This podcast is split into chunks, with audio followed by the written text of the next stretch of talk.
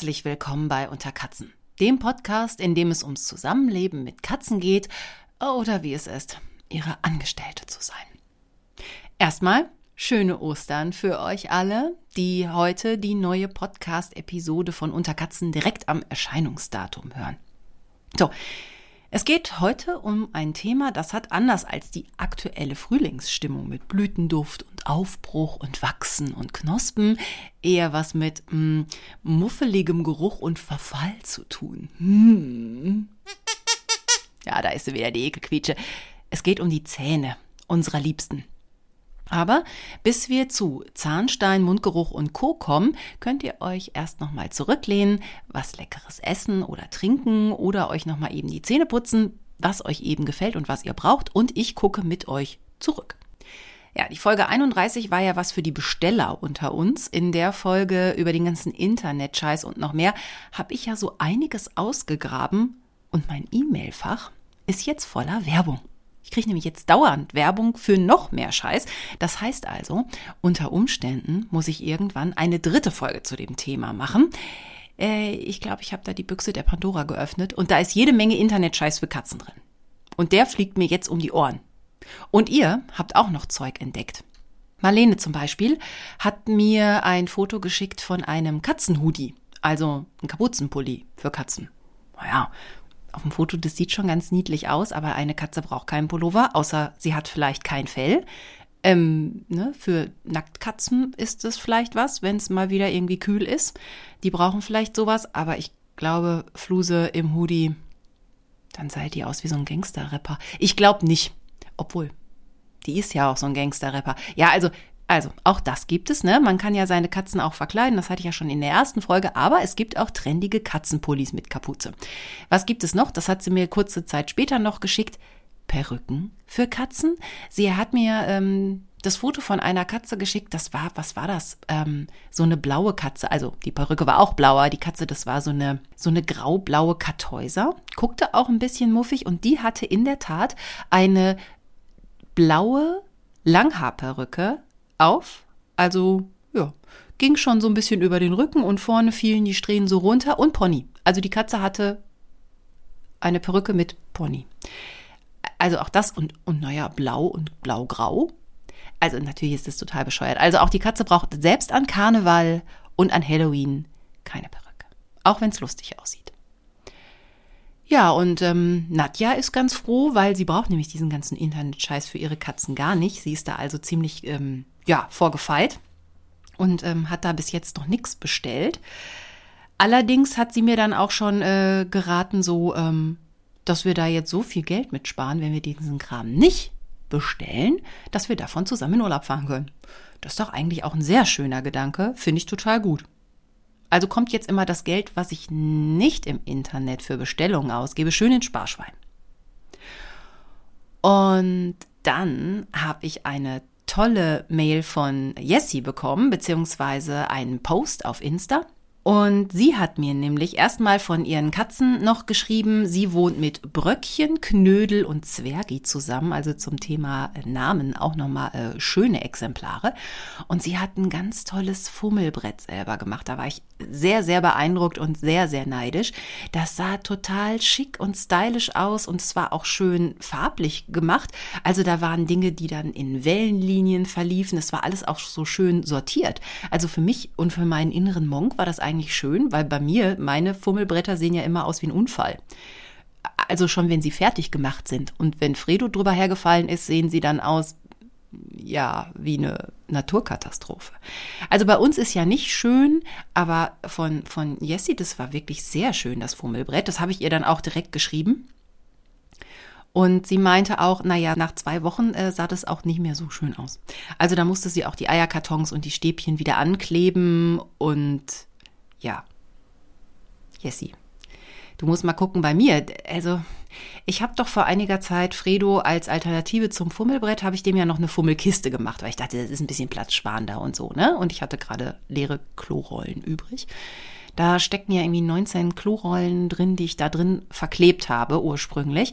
Mittlerweile sieht es so aus, wenn ich Fredo zum Ablenken da irgendwie ein paar Leckerchen reintue in diese Klorollen, in dieser kleinen Schachtel, macht er erstmal ein Mega-Theater, weil er muss ja alle Klorollen wieder da rausholen und da ist ja keine mehr von festgeklebt, die hat er ja alle rausger rausgerissen schon, ne? Also, und dann komme ich halt danach immer ins Wohnzimmer und alles liegt voller zerfetzter, rausgerissener Klorollen. Das ist halt auch kein Bild.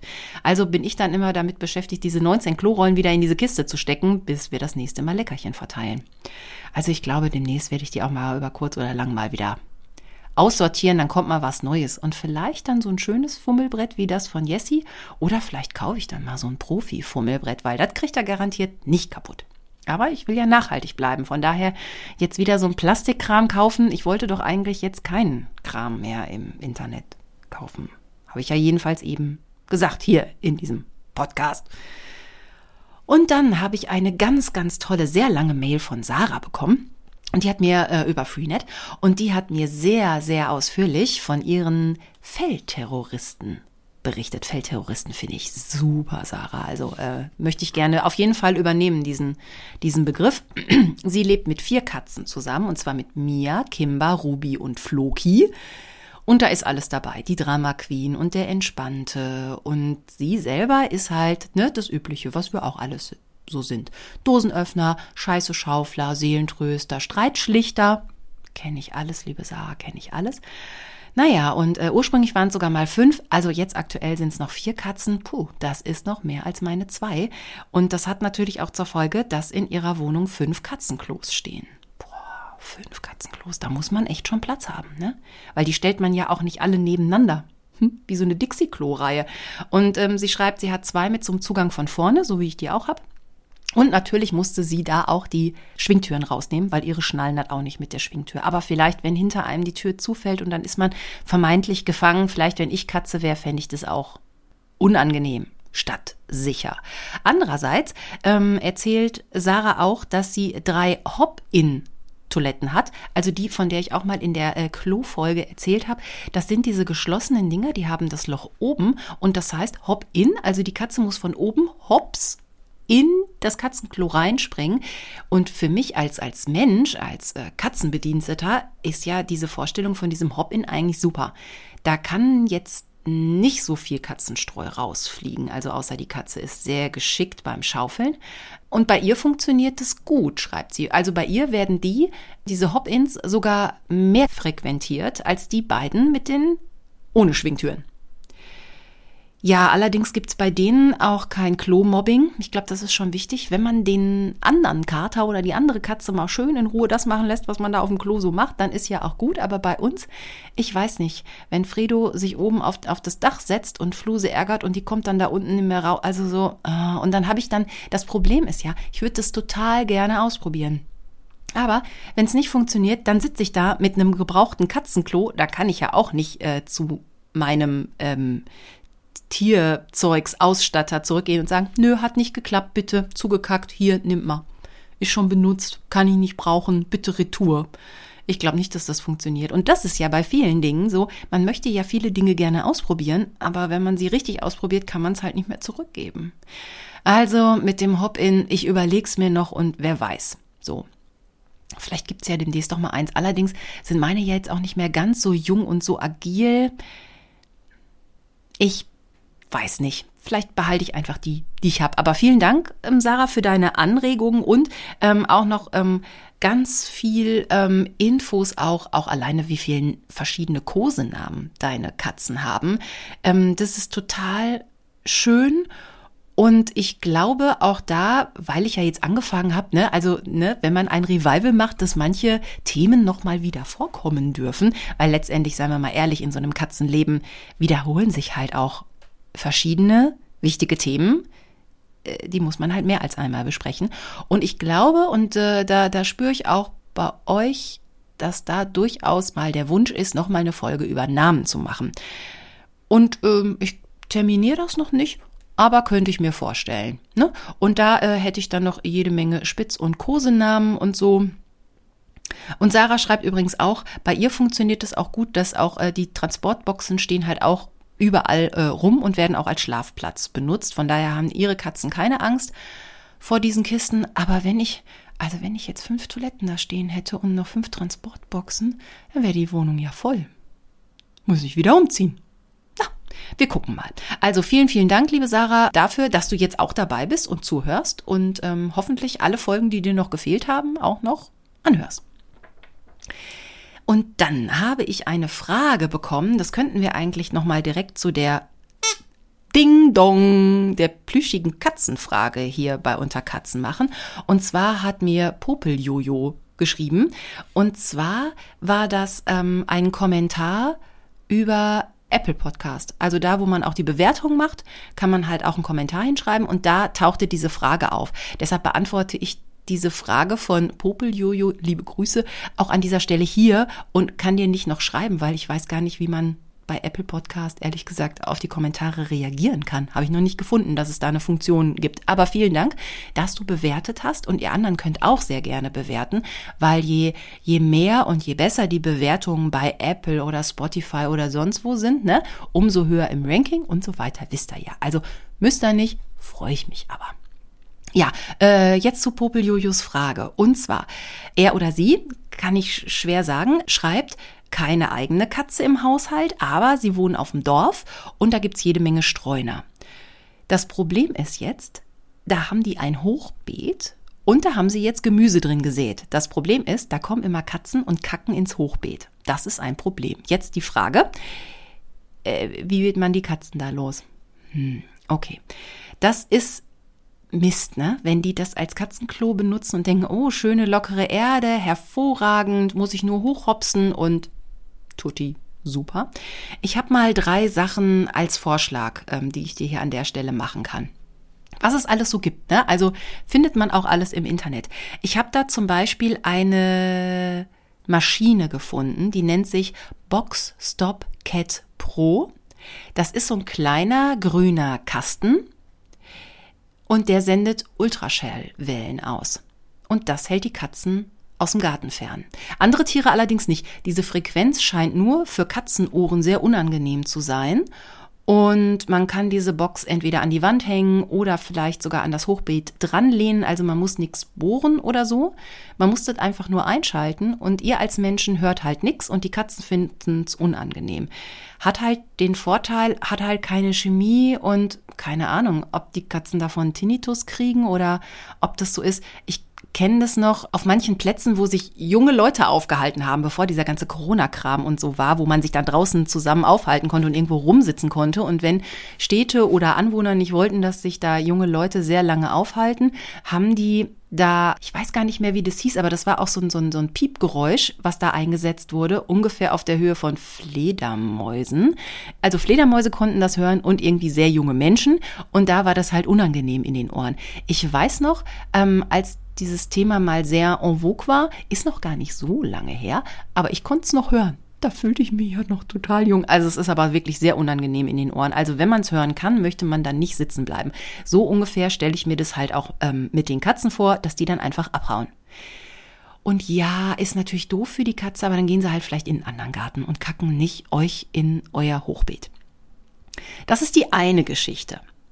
Ähm, kostet um die 60 Euro, was ich da gesehen habe und scheint irgendwie das neueste der Forschung gerade zu sein. Dann gibt's noch so weit ähnliches, da, werden noch, da wird noch so ein Blitzlicht ausgelöst. Das kostet auch nur 20 Euro, aber Blitzlicht, weiß ich nicht, wenn man die Katzen blendet. Also äh, gibt es aber auch, läuft über Batterien.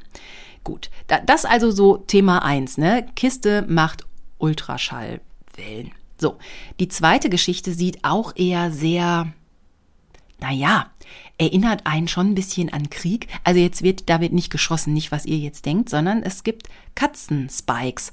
So, ähm, also es ist jetzt kein NATO-Stacheldraht, ne? Aber ähm, das sind halt so äh, lange Reihen mit Gummidornen. Das ist jetzt nicht Rasiermesser scharf, aber da laufen die Katzen halt nicht drüber, weil es ein bisschen stachelig ist. Und die sind dann halt irgendwie, weiß ich nicht, um einen Meter lang ungefähr. Die kann man dann zum Beispiel auch auf ähm, Brüstungen drauf machen, damit die Katze da nicht sitzt oder drüber springt. Ja gut, drüber springen, dann würde es ja nichts tun, aber nicht zum Beispiel auf dem Geländer rumläuft. Und das könnte man ja auch irgendwie äh, ans Hochbeet basteln zum Beispiel. Und die Dinger sind aus Kunststoff, die sind abwaschbar, die kann man ähm, einfach irgendwie festkleben oder mit Kabelbindern festzurren zum Beispiel. Und die kosten circa 30 Euro und sind farblich in so einem Rostrot. Ja, ähm, ich habe dann auch bei den Bewertungen im Internet gelesen, so äh, wenn man Ärger mit Tauben hat, die irgendwo rumsitzen, dagegen wird es auch gleich helfen. Und es sind nicht diese Metallstacheln, die man von Städten kennt, wenn die oben ähm, an Gesimsen oder an Häusern angebracht sind, wo ich immer denke, jetzt spießen sich die armen Viecher da gleich auf. Also das sind naja, das sind halt so spitze Kegel von der Form her. Also es sieht nicht so aus, als würden die Katzen sich die Pfoten daran blutig aufstechen, sondern die laufen da einfach nicht drüber. Also das wäre auch noch eine Idee, diese Katzenspikes aus Kunststoff. Oder wenn ihr es ganz bio haben möchtet, gibt's natürlich auch einfach Pflanzen, die man dahin pflanzen kann zu den Sachen in dem Hochbeet oder überhaupt in seinen Garten, die Katzen nicht mögen, weil die extrem riechen. Also alles, was einen starken Geruch hat, ist oft unangenehm für die Katzen. Und da gibt's so schöne Sachen wie Lavendel mögen Katzen oft nicht. Pfefferminze mögen Katzen oft nicht. Zitronengras, Wein, Raute sind so Sachen, die Pflanzen, die könnte man dazu pflanzen und wenn man Glück hat, geht die Katze da nicht hin. Ähm, wenn ihr ausgemacht habt, wo die Katze zum Beispiel schon hingepinkelt und hingekackt hat, weil die ja gerne da, wo sie einmal schon erfolgreich waren, gehen die halt immer wieder hin und markieren immer wieder an den gleichen Stellen. Man kann zum Beispiel da auch Essig drauf sprühen. Ich weiß jetzt nicht genau, wie sich das jetzt mit den Pflanzen bei euch da verhält, aber Essig ist ja biologisch abbaubar und riecht ziemlich eklig.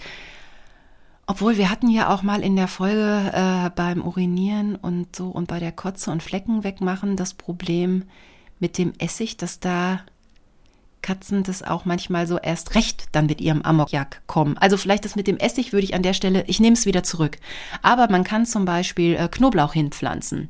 Und das ist ja in so einem Hochbeet gut, ne? Und der riecht halt auch sehr intensiv und das mögen Katzen oft nicht. Auch eine Chili-Pflanze könnt ihr dazu packen, weil auch diesen scharfen Geruch von Chili mögen die Katzen oft nicht. Und was sie wohl auch nicht mögen, habe ich aber nur gelesen, kann ich aus eigener Erfahrung nicht sagen. Wenn ihr frischen Grasschnitt habt, kann man den auch so ein bisschen um dieses Hochbeet quasi am Rand vielleicht verteilen. Also frisch gemähtes Gras mögen Katzen nicht und sie mögen auch kein Kaffeebrütt.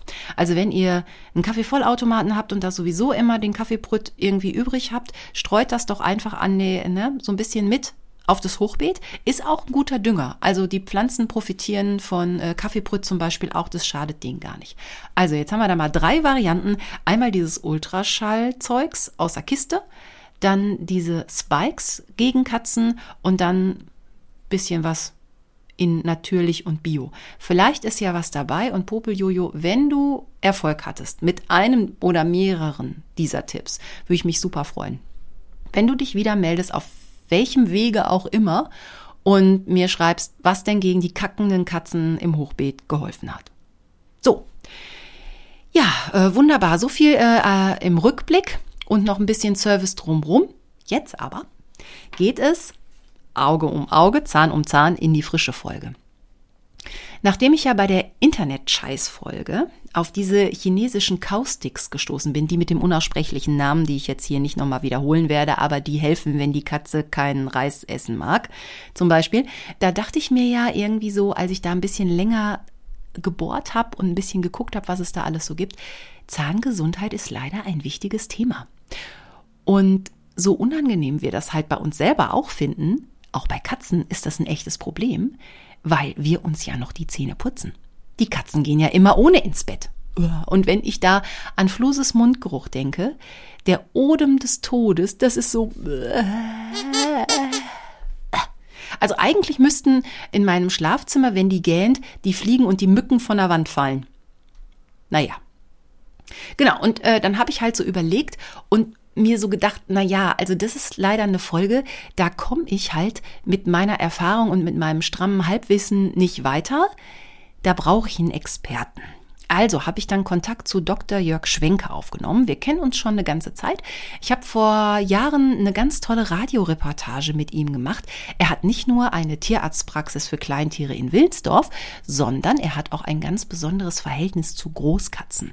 Ich habe ihn für diese Radioreportage und dieses Feature damals begleitet, als er kranke Tiger, Löwen und Geparden in Tierparks oder auch beim Zirkus behandelt hat, weil auch die brauchen ja mal Hilfe, weil die mal krank sind. Und da kann man ja, je nachdem, wo man zum Beispiel als Zirkus gerade gastiert, nicht einfach den nächsten Tierarzt anrufen und sagen, der Tiger hat Zahnschmerzen, dann sagen die, ja, herzlichen Glückwunsch. Also braucht es da jemanden, der da sich auskennt und deshalb haben die dann gerne Dr. Jörg angerufen und der hat dann die großen Katzen behandelt. Ja, und bei Zähnen kennt er sich auch sehr gut aus. Seine Praxis bietet halt bei den ganzen Dingen, die er sowieso im Angebot hat, auch spezielle Zahnbehandlung an und auch Zahnprophylaxe bei Haustieren. Also ein wahrer Experte. Und weil mir das Thema halt so wichtig war und wie gesagt, ne, da kann ich halt nicht irgendwie Scheiß erzählen, weil ihr wollt ja Infos haben. Also brauchte ich da mal einen richtigen Experten. Und naja, bevor wir ähm, gleich zu diesem ganz tollen Interview kommen, an der Stelle muss ich dann auch einmal demütig den Kopf vor euch einziehen. Also, äh, zwischen Dr. Jörg und mir liegen aktuell 190 Kilometer und eine kaputte, gesperrte Talbrücke. Ja, und da habe ich mich dann entschieden, das Gespräch digital mit ihm zu führen. Das geht ja jetzt alles, auch dass man sich angucken kann und so ist ja alles total super. Leider ist die Tonqualität nicht so gut, wie ihr sie sonst bei Unterkatzen bekommt. Also, ich hoffe, ihr findet das Interview trotzdem spannend und bleibt dran.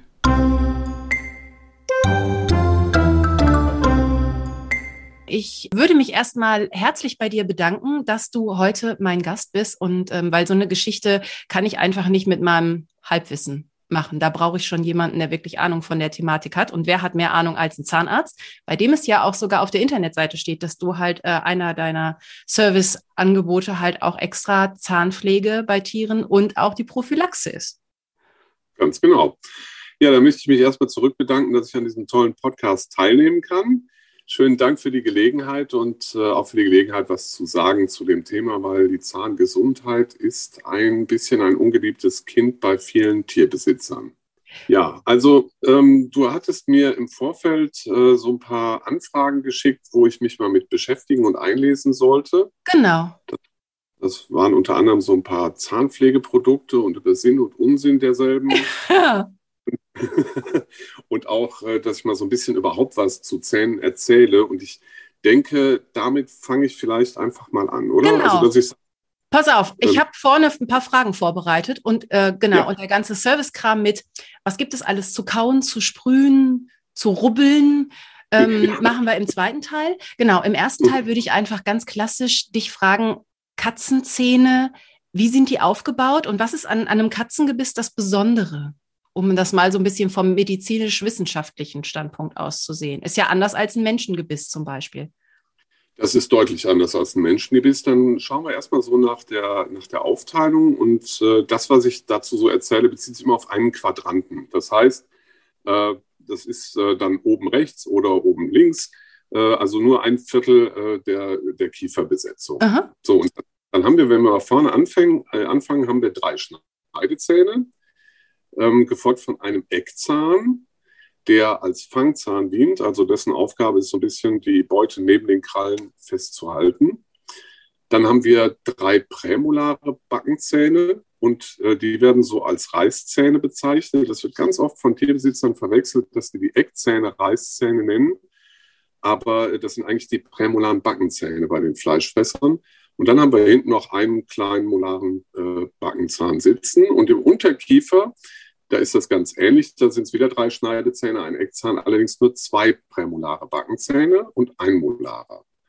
So, und äh, wenn man es dann ganz genau nehmen will, dann fehlen der Katze eigentlich im Gegensatz zu anderen Fleischfressern, äh, fehlen der ein paar der prämolaren Zähne. Und das ist bei kleinen Hauskatzen das gleiche wie bei einem sibirischen Tiger. Bei dem ist alles viel größer aber die Anzahl der Zähne ist die gleiche. Wir haben bei den Prämolaren nämlich den ersten fehlend, haben dann zwei, drei und vier als Position, die sind da im Oberkiefer und im Unterkiefer fehlt noch einer mehr. Das heißt, da haben wir nur den P3 und den P4 als prämolare Backenzähne. So, und das ist natürlich so aufgebaut, weil die Katze ist ein sehr kleines Raubtier und äh, die Zähne sind ja immer dem Zweck angepasst, äh, wofür sie benutzt werden. Und in dem Fall müssen die halt Fleisch zerfleddern in irgendeiner Form. Ja, das heißt, da müssen äh, Hautbestandteile müssen weggerissen werden können. Das hört sich alles sehr brutal an, ist aber so halt der Hauptjob der Katze in der freien Wildbahn, sich um Kleinsäugetiere, Vögel etc. zu bemühen und äh, die dann dementsprechend fachgerecht auch zu zerlegen. Das heißt, die brauchen nicht so viel Mahltätigkeit, wie das Pflanzenfresser zum Beispiel haben, wo, wo das Futter richtig äh, gut gekaut und eingespeichert werden muss, sondern die müssen das nur zerlegen. Ah, und deshalb schlingen die auch. Also die, also wenn die auch Futter aus dem Napf zum Beispiel fressen, hat das auch damit zu tun, dass da nicht wirklich intensiv gekaut wird? Ganz genau, weil dafür ist es da, das entspricht ja so ein bisschen auch dem, dem Beuteverhalten. Und die Schneidezähne vorne, ich sage immer, die sind für ein sympathisches Grinsen gut. Ähm, ansonsten haben die eigentlich nicht, äh, nicht wirklich viele Funktionen, äh, was das Kauen oder, oder Reißen angeht. Da hilft dann eher noch die Zunge ein bisschen mit. Das heißt, wenn man sich als Katzenbesitzer mal so die Zunge seiner Katze anguckt, dann sind da sehr starke Hornhäkchen drauf. Und äh, das hat zur Folge, dass die, äh, dass die Katze auch Fleisch mit der Zunge regelrecht zerlecken kann. Wenn das mal irgendwas Zäheres ist, kann das auffasern damit. Okay, das heißt, äh, diese, die kleinen, die man halt auch vorne sieht, die sind ja auch so winzig eigentlich. Das äh, ja. würde, leuchtet mir ein, dass die nicht wirklich eine, eine Funktion haben. Nee, und bei der, bei der heimischen Fütterung schon gar nicht. Das sind ja mundgerechte Häppchen, die dann meistens auch Hitze aufbereitet sind und äh, da haben die überhaupt gar keine Funktion, außer die Zunge vielleicht ein bisschen neben den Eckzähnen in der Position zu halten. Stimmt, dass, dass die, die nicht raushängt, ne? Ganz genau, ja. Aber sonst, also so, äh, was die handelsüblichen Zahnfunktionen angeht, haben die nicht viel zu tun. Also ähm, bei denen ist es also nicht schlimm, wenn was fehlt. Meine Fluse hat zum Beispiel nur noch drei Eckzähne, die hat sich an irgendwas mal einen ausge, ausgeschlagen, ausgebissen. Aber auch das geht, ne? Also ich glaube, die ist ja nicht draußen. Also ich glaube, auf, auf ein paar Zähne können die notfalls auch verzichten, oder? Da können die, da kommen wir im Weiteren noch äh, drauf zu sprechen, was so Hauskatzen angeht, die also zu Hause gefüttert werden, die können theoretisch auf alle Zähne verzichten.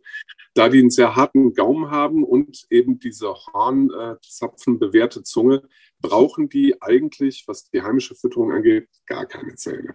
Das ist ja schon mal gut zu wissen, dass selbst wenn alles verloren ist, ähm, die Katze auch noch äh, gut, gut klarkommt. Okay, jetzt wissen wir, wie ja. die Zähne aufgebaut sind. Jetzt kommen wir doch mal zu dir in deine Praxis. Wie oft hast du in deinem Zahnarzt, ach Quatsch, in deinem Tierarztalltag ähm, mit Zahnproblemen bei Katzen zu tun? Und was kannst du dann machen? Ja, das ist äh, ganz unterschiedlich. Also Zahnprobleme bei Katzen sind eine sehr, sehr häufige Erscheinung. Ähm, ähnlich wie bei Hunden, einfach auch bedingt dadurch, dass die, äh, dass die Tiere in äh, häuslicher Obhut deutlich älter werden als in freier Wildbahn. Und natürlich, dass die Fütterung sich völlig anders darstellt, weil man legt seiner Katze ja keine Mäuse dahin oder, oder äh, Vögel, die man draußen selbst eingefangen hat, sondern die kriegen aufbereitetes Futter. Und äh, wir haben sehr oft ähm, mit Zahnproblemen zu tun. Das sollte auch bei der Untersuchung der Katze immer und zu 100 Prozent dazugehören, dass man sich die gesamten Zähne anguckt, das ganze Mäulchen inspiziert, weil äh, der, sagen wir mal, normale Katzenbesitzer kann das zu Hause in der Regel gar nicht leisten, weil die Katzen sich das eben nicht unbedingt gerne gefallen lassen. Also da kann man mal so einen verstohlenen Blick vielleicht auf eine Backenzahnreihe äh, werfen, aber dass man das Mäulchen aufmacht und äh, in aller Ruhe außen und innen sich die Zähne anguckt, das geht zu Hause nicht wirklich richtig gut. Von daher machen wir das auch bei jeder einzelnen Untersuchung. Und wir finden leider sehr oft äh, deutliche Zahnprobleme oder auch Probleme rund um die Zähne herum, was Zahnfleisch oder Backenschleimhaut oder sowas angeht. Da ist ganz oft was nicht in Ordnung. Also das liegt, liegt dran, einmal an der, sagen wir mal, nicht so ganz natürlichen Fütterung und zum anderen daran, das darf man immer nicht vergessen, dass äh, ein, ein Wildfleischfresser etwa nur halb so lange lebt wie ein Fleischfresser, der zu Hause gehalten wird. Egal, ob das bei Kaniden oder Felinen, also bei Hunde- oder Katzenartigen ist, das darf man nicht vergessen. Die sind von der Natur aus genetisch auf so eine bestimmte, ja, sagen wir mal, Lebensspanne ausgerichtet. Und dadurch, dass wir die halten und auch medizinisch behandeln, können wir das natürlich deutlich äh, verlängern. Ja, aber die Probleme tauchen trotzdem auf. Das heißt also, je älter die Katze wird, umso mehr kommen auch die Zahnprobleme, weil die Katze von Natur aus vielleicht nicht darauf angelegt ist, 15, 18 Jahre alt zu werden, sondern vielleicht nur sieben oder acht. Ja, das kann man so sagen. Das ist ja vergleichbar bei uns Menschen. Wir leben ja auch nicht unter so ganz natürlichen Verhältnissen. Und äh, deswegen ist die Genetik da dem Alter, was erreicht wird, weder beim Mensch noch bei Haustier äh, irgendwie hinterhergekommen. Das ist einfach so. Und ähm, wenn du jetzt die Tiere mit Problemen bei dir hast, was machst du dann als Zahnarzt? Ach, was, ich bin schon, ich, also was machst du denn als Tierzahnarzt? So. Ja, wobei Tierzahnarzt ist ein geschützter Begriff, da müssen wir ganz vorsichtig sein. Was machst also, du als Tierarzt, wenn du Katzenzähne behandelst? Also fangen wir erstmal mit dem an, was wir überhaupt finden. Dass mhm. wir da so ein bisschen eine Reihenfolge reinbringen. Das profanste und einfachste, Entschuldigung, das profanste und einfachste ist der Zahnstein. Ähm, auch wenn die Katzenzähne anatomisch ähm, ganz anders sind als unsere, wir, wir sind praktisch auf die Reinigung mit einer Zahnbürste angewiesen, äh, kriegen den Zahnstein eher von Kaffee, Tee und Nikotingenuss und sowas. Ist bei Katzen so, die haben ja sagen wir mal so Zähne, die mehr ein bisschen wie Gebirge aussehen. Das heißt, wie so ein Berggipfelchen. Die beginnen also unten äh, oberhalb der Wurzeln, beginnt die Krone, Krone breit und verjüngt sich dann zunehmend bis zu einer Spitze oder einer scharfen, schneidenden Spitze. Deswegen ähm, ist es so, dass prinzipiell äh, Beläge jetzt nicht so ganz gut dran haften können. Aber wenn der Zahnschmelz geschädigt ist und der wird halt durch ganz unterschiedliche Säureeinflüsse geschädigt, dann wird er etwas porös. Und dann halten auch Beläge, dann halten Bakterien, dann halten Mineralien, die im Speichel sind. Und das gibt dann so eine unheilige Mischung, die dazu führt, dass das langsam aber sicher von weichen Belägen aushärtet zu harten Belägen. Und dann fängt das ganze Drama an mit Entzündungen etc., weil die sind ja bakterienhaltig. Und äh, den größten Anteil hat man nicht an der Spitze vom Zahn, sondern unten so an der Basis Richtung Zahnfleisch. Und dann wird das Zahnfleisch betroffen und entzündet sich. Und dann kann es hinterher auch zu dem kommen, was so in der Zahnpasta-Werbung als Parodontose ähm, bezeichnet wird. Das heißt, die Zähne lockern sich, die Zähne lockern sich und äh, ähm, müssen dann irgendwann gezogen werden. Also Zahnstein ist so das, was sagen wir mal äh, im Leben einer Katze irgendwann eigentlich grundsätzlich auftritt. So, dann haben wir noch ähm, Erkrankungen, äh, also die sogenannte Parodontitis, das heißt die Entzündung um den Zahn herum, ob das im Zahnfach ist oder das Zahnfleisch. Und äh, dann gibt es auch noch Spezialerkrankungen, die eigentlich nur die Katzen kriegen und die natürlich, wie ganz vieles bei den Katzen, auch noch nicht so richtig 100% erforscht sind, wo das herkommt. Das ist einmal, das hat vielleicht der ein oder andere schon mal gehört, gibt es da so eine Abkürzung FORL. Und wir Mediziner müssen uns ja immer hinter irgendwelchen Fachbegriffen so ein bisschen verstecken. Deswegen sage ich erstmal, wie es medizinisch heißt. Das wäre die feline odontoklastisch resorptive Läsion. Danke, dass früher du das man, sagst. Ja, früher, früher hat man auch mal Katzenkaries oder Neck Lesions dazu gesagt. Ähm, das ist eine äh, Erkrankung, also um die, die einzelnen Begriffe zu erklären, Felin heißt von der Katze ausgehend. Odontoklasten sind Zellen, die Substanz am Zahn abbauen. In der Biologie und in der Medizin bauen die Blasten immer irgendwas auf und die Klasten bauen es wieder ab. Das gibt es bei Knochen und auch bei den Zähnen. Und resorptiv heißt, dass das, was da abgenommen wird, einfach aufgenommen wird und Läsion ist eine Bezeichnung für Verletzung. Daher also diese, diese FORL-Abkürzung. Und ähm, das sind Defekte, die beginnen eigentlich am Übergang zwischen ähm, Wurzeln und Krone am Zahnfleischsaum. Und dann bilden sich da einfach Löcher. Das heißt, es ist nicht schwarz wie bei unserer Karies, sondern da fehlt schlicht und ergreifend Zahnsubstanz. Und das fällt äh, so im Frühstadium nicht so richtig auf, weil die Katze sich nicht bemerkbar macht. Und irgendwann kommt die dann mit Zahnschmerzen daher. Und äh, das kann man halt feststellen, wenn die sich beim beim Futtern oft lecken, als ob sie irgendwas da entfernen wollten, irgendeinen Fremdkörper oder wenn sie es fressen, irgendwann ganz einstellen, was wirklich nur noch weh tut. Und äh, wenn wir das dann untersuchen, dann finden wir diese Löcher entweder direkt im sichtbaren Bereich, ab und zu ist aber auch so ein bisschen Zahnfleisch entzündlich drüber gewachsen. Das heißt, dann sieht es aus, als ob das Zahnfleisch am Zahn hochwachsen würde. Es deckt aber eigentlich nur die Löcher ab. Und die Spätkonsequenz ist einfach halt, wenn das mit der schmerzhaften Phase schon begonnen hat, dass der Zahn irgendwann im Kronbereich so brüchig wird, dass er bei Belastung einfach wegknickt. Ja, also dann ist er einfach bis auf Zahnfleischniveau abgebrochen. Wenn man dann Glück hat, was aber in seltensten Fällen der Fall ist, dann wird dieser Defekt überwuchert und die, die Katze hat keine Schmerzen mehr. In der Regel ist es aber so, dass dann dringend eingegriffen werden muss. So eine weitere äh, weitere Krankheit, die so ganz, ganz merkwürdig ist.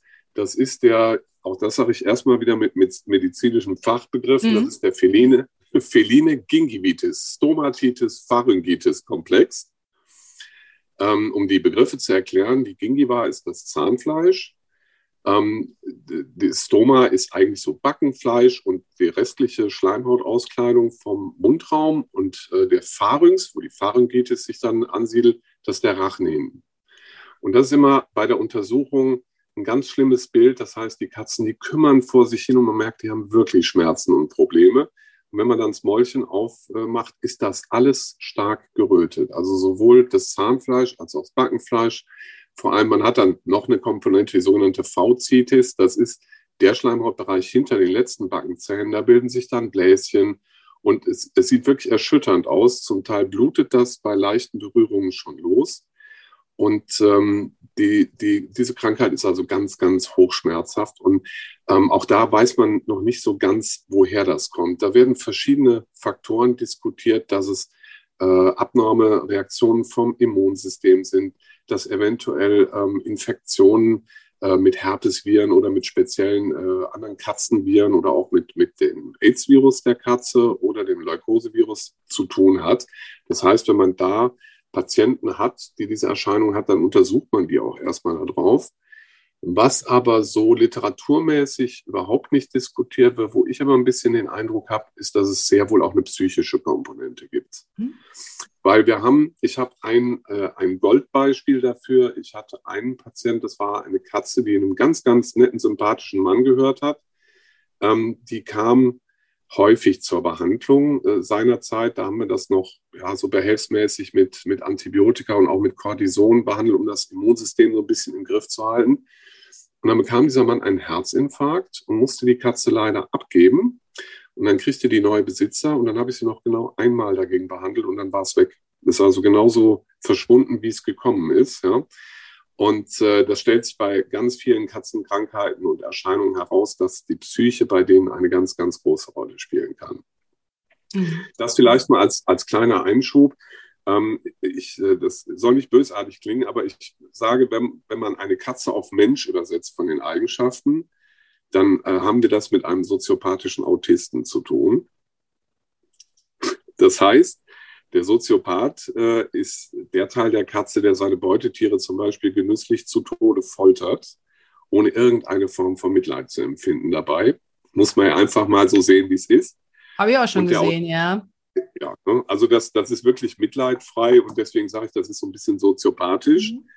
Und ähm, der Autist ähm, ist derjenige Teil der Katze, bei dem der schönste Tag im Leben genauso aussieht wie alle Tage vorher und alle Tage nachher. Das heißt, die haben so ein, viele Katzen haben so einen ganz gewissen Algorithmus, dann haben die ihre festen Gewohnheiten und solange wie äh, in diesen Algorithmus nichts reinkommt, was das irgendwie aus dem Trab bringt, sind die auch zufrieden und alles ist gut. Und wenn was da reinkommt, das können Renovierungsarbeiten sein, das können äh, geänderte Arbeitszeiten des Besitzers sein. Viele Besitzer wundern sich, warum ihre Katzen auf einmal am Rad drehen ähm, wenn sie Homeoffice machen und sind nur noch zu Hause, weil sie ja davon ausgehen, die Tiere lieben sie ganz dolle und inständig. Und dann stellen die aber fest, ja, die Katze wundert sich einfach nur, warum der Besitzer einen Schlüssel zur Wohnung hat. Ja? Warum ist der dauernd da? Ja. Ja, ja. Also da, das muss man ganz dolle ähm, differenzieren gegenüber anderen Haustieren. Da sind Katzen und das gerade macht sie ja liebenswert, diese Eigenständigkeit, aber da sind die etwas anders als andere Tiere. Ja? Und deswegen hat nach meiner Überzeugung auch das äh, einen Einfluss auf so, so ein Krankheitsgeschehen. Und da habe ich auch dementsprechende Erfahrungen gemacht. Was kannst du denn jetzt machen? Also ich meine jetzt mal abgesehen, also diese ganz speziellen Sachen hast du ja gerade schon erwähnt, da geht man dann mit ähm, Antibiotikum ran, mit ähm, Cortison zum Beispiel. Aber jetzt mal das, was ganz viele haben, wenn jetzt einer mit Zahnstein kommt, was machst du dann? Dann äh, mache ich in der Regel erstmal eine Beratung und äh, sage den Leuten, was das Problem überhaupt darstellt, dass es nicht ein ästhetisches, sondern wirklich ein gesundheitliches Problem hat, was je schwerwiegender es wird, auch immer schwerwiegendere Folgen hat, bis hin zu sogenannten systemischen Erkrankungen. Das heißt, wenn Bakterien jetzt im Blutkreislauf kommen, dann können die ja ganz andere Sachen auslösen. Dann haben wir es nicht nur mehr mit einer Zahn- oder Mundhöhlenerkrankung, sondern mit einer Erkrankung des ganzen Tieres zu tun. So, und dann ähm, ist es in der Regel so, dass man bespricht, es wird ein Termin gemacht und äh, dann müssen die Tiere nüchtern kommen, werden dann äh, in eine sanfte Narkose gelegt. Also da gibt es ganz unterschiedliche Methoden, womit und was man da genau macht. Auf jeden Fall müssen sie schlafen Und äh, dann werden die Zähne so in drei Arbeitsgängen äh, behandelt, sagen wir mal, oder befreit vom Zahnstein. Das heißt, der erste Arbeitsgang ist, dass man mit einem Ultraschallgerät ähm, den Zahnstein von der Zahnoberfläche komplett äh, wegmacht. Das ist die schonendste Methode. So ganz früher hat man auch mal mit irgendwelchen Instrumenten den Zahnstein einfach abgekratzt. Das ist aber dann nicht so ganz vorteilhaft für den Zahnschmelz. Den sollte man dabei weitestgehend in Ruhe lassen. Und deswegen hat sich auch bandbreit diese Ultraschallmethodik durchgesetzt, zumal die auch äh, vom Reinigungseffekt her sehr gut ist. Die ist ein so, bisschen vergleichbar mit beim, mit beim menschlichen Zahnarzt, oder? Das macht dieses hohe Geräusch und da ist genau. dann so ein Metallteil, was ganz stark vibriert und das ja. macht den Zahnstein ab. Ganz genau. Und es gibt halt zwei Gründe, warum man das äh, nicht bei, bei Tieren bei Katzen im Speziellen bei vollem Bewusstsein machen kann, die würden erstmal das Gekreische dieses Geräts nicht ertragen und selbstverständlich auch die Manipulation am Zahn nicht, denn diese, die Köpfe dieser Geräte sind wassergekühlt, das heißt, da kommt so ein Sprühnebel raus. Das würde keine Katze freiwillig mitmachen. Auch die ganze Zeit das Maul geöffnet haben, weil da darf ja auch keiner rumzucken oder so. Genau, das kommt noch dazu. Und dann macht man im zweiten Arbeitsgang, wie gesagt, eine der, der Ursachen, die das so ein bisschen fördern, ist halt, dass der Zahnschmelz durch äh, verschiedene Einflüsse aufgeraut ist. Da macht man den wieder glatt. Das heißt, der wird poliert. Das ist so der zweite Arbeitsgang. Man sollte noch die Zahnfleischtaschentiefe messen. Das ist auch nicht ganz äh, unwichtig, weil das natürlich Auskunft darüber gibt, wie geht es dem Zahn denn unterhalb des Zahnfleisches, was man so auf den ersten Blick nicht sieht. Und sich da dementsprechende Notizen machen. Und dann gibt es noch einen dritten Arbeitsgang. Äh, da kann man versuchen, mit äh, verschiedenen Substanzen einfach die, die Zähne so etwas zu versiegeln, einfach damit sich das nicht mehr so schnell nachbildet. Aber das ist so beim Zahnstein eigentlich das Standardprozedere und das machen wir auch wirklich ganz oft. Also es wird mehrfach pro Woche gemacht. Und also mehrfach pro Woche bei unterschiedlichen Tieren. Wie lange hält ja. das so an? Das ist leider ganz unterschiedlich weil es da halt so viele Einflüsse gibt, die, die darauf einwirken. Das ist die Speichelzusammensetzung, die individuelle, was so den Mineralstoffgehalt angeht. Das ist natürlich eine Frage der Bakterienflora. Das heißt, Katzen, die Freigänger sind und draußen rumlaufen, die beschäftigen sich auch mal mit Dingen, wo sie halt ganz äh, wilde Bakterienkombinationen dann in der Mundschleimhaut haben. Wir wissen von den Haustieren, dass die Zunge nicht nur für den Geschmack da ist, sondern auch Handtuch, Serviette und ab und zu auch leider mal Toilettenpapier darstellt. Und äh, deswegen haben wir es mit einer, mit einer ganz unterschiedlichen Bakterienflora im Mundraum zu tun. Und äh, das Futter oder die Art der Fütterung, ob das jetzt grundsätzlich ganz weich ist oder ob die Trockenfutter kriegen, hat natürlich auch so ein bisschen Einfluss drauf. Aber es gibt da nicht so wirklich einen gemeinsamen Nenner. Es ist echt individuell von Katze zu Katze unterschiedlich. Wir müssen bei äh, einigen Kandidaten machen wir das so ein, zweimal im Leben. Mhm. Und bei anderen machen wir es dann einmal alle ein bis zwei Jahre. Also äh, kann man so nicht bemessen, woran das jetzt im Einzelnen liegt, ist ganz unterschiedlich. Musst du manchmal auch Zähne ziehen? Ja, leider nicht nur manchmal, sondern ganz oft. Das ist nämlich bei diesen beiden ganz wüsten Krankheiten, die ich da eben genannt habe, ist das leider absolutes Mittel der Wahl. Ähm, sowohl bei dieser ähm, Entzündungshistorie äh, ähm, mit, mit der Backenschleimhaut und dem, äh, Zahnfleisch, da ist das eigentlich leider immer noch die Standardmethode, dass man die Tiere entwaffnet, sprich denen alle Zähne zieht. Und da bin ich ganz ehrlich, kommt es bei mir so ein bisschen auf die Verhältnisse der Katze an. Die überweise ich auch gern schon mal zu einem Spezialisten, weil das Zähneziehen ist bei Katzen nicht so ganz einfach. Und je entzündeter das Ganze ist, desto aufwendiger ist es, weil man hat es mit Massenblutungen zu tun. Und da lasse ich dann auch gern schon mal einen Spezialisten ran. Da gibt es ja Gott sei Dank welche. Und dann werden die äh, Zähne alle gezogen. Das bringt in der Regel auch eine vollständige Zurückbildung der Symptome. Ähm, ganz selten ist es nicht der Fall. Ähm, aber in der Regel sind die dann äh, nicht mehr von der Entzündung betroffen. Allerdings ist es so ein bisschen problematisch, je jünger die Katze ist, bei der das gemacht werden muss, umso wahrscheinlicher ist es, dass sich der Kieferknochen natürlich zurückbildet. Ja, das ist genau mhm. wie beim Menschen. Das heißt, wenn der keine Aufgabe mehr hat und da sind keine Zähne mehr drin, die gehalten werden müssen, dann ist das im Organismus so, dann wird er halt zurückgebildet. Und dabei wird der Unterkiefer gerade natürlich auch immer schwächer und bricht auch mal leichter, wenn die Katze irgendwie verunfallt irgendwo gegenfällt. Das ist dann so die Kehrseite der Medaille. Mhm. Aber es ist und ja wenigstens eine Lösung, ne? Also, weil, weil du ja. ja. ganz am Anfang gesagt hast, also die Katze kommt, so seltsam es auch ist, aber komplett ohne Zähne auch klar. Ja, das täte sie, das ist richtig. Eine Lösung ist es, ist natürlich immer für den Tierarzt und auch für die Besitzer ein bisschen unbefriedigend, ähm, dass man da in der Regel nicht viel was anderes machen kann. Und bei, der, bei dieser FORL, ähm, da ist es so, wenn die Defekte noch nicht allzu tief sind, auch dann schaut man auch als Tierarzt nach, dass man äh, einen Spezialisten da vielleicht konsultiert. Dann kann man die Zähne füllen und kann sich um die Begleiterscheinungen kümmern. Das heißt, wie ist der Kalziumhaushalt der Katze? Sind da irgendwelche Dinge, die geregelt werden müssen? Da muss man nicht unbedingt alle äh, äh, Zähne ziehen, aber in der Regel ist es leider so, dass äh, die betroffenen Patienten halt erst sehr spät vorgestellt werden und dann bleibt oft keine andere Lösung mehr, als dann mhm. doch zu ziehen. Okay, also das sind ja jetzt die, die Szenarien, die, die ganz extrem sind. Wenn wir jetzt mal quasi an den Anfang wieder gehen, was ich so als Katzenbesitzerin, Betreuerin, Hauswirtschafterin zu Hause machen kann, wie groß ist die Bedeutung von Futter in dem Zusammenhang, weil ich halt zum Beispiel auch äh, jetzt von einer Userin im Vorfeld schon gehört habe, also ihre Katze kriegt Trockenfutter und hat überhaupt keine Probleme mit Zahnstein. Ähm, ja. Kann man das so einfach sehen oder? Das kann man auch leider wieder nicht, weil ähm, wir haben es mit Individuen zu tun und wir haben es auch mit unterschiedlichem Kau- und Fressverhalten zu tun. Das heißt, es gibt Katzen, die kauen natürlich ihr Futter unter Umständen ein bisschen intensiver, haben dann, je nachdem, was sie bekommen, einen höheren Abrasionseffekt. Das heißt, dass Beläge eben halt ein bisschen mit entfernt werden. Andere schlingen sich das so rein, dann ist es auch völlig egal, ob das jetzt Nass- oder mhm. Trockenfutter ist. Ähm, das hat keinen Reinigungseffekt und es bleiben immer irgendwelche Reste. Und wenn die Katze sich den Fang innen nicht richtig sauber leckt, dann haben wir schon die weichen Beläge. Deswegen kann man das bandbreit nicht sagen. Ich freue mich über jeden Katzenbesitzer natürlich, wo die Katze keine Probleme hat. Aber wie gesagt, es gibt da nicht so wirklich einen gemeinsamen Nenner. Dann gibt es Katzen, die kaum bevorzugt auf der rechten oder linken Seite. Das machen wir Menschen ja auch.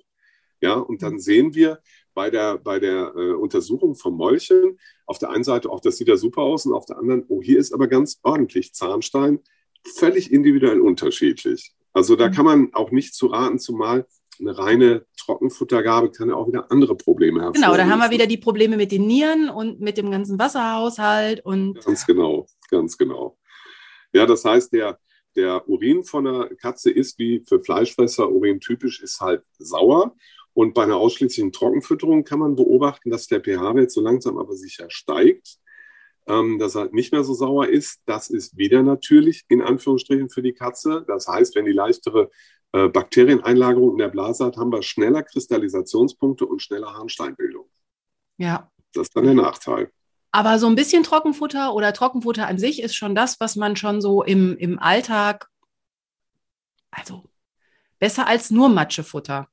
Ja, ja, das sehe ich definitiv so. Das ist, ganz viele Besitzer machen es ja so, die haben dann Weichfutter, was so als Hauptmahlzeit gegeben wird und dann stehen äh, wir wollen keine Markennamen nennen, aber diese, diese äh, ähm, Trockenfutter-Schälchen irgendwo rum.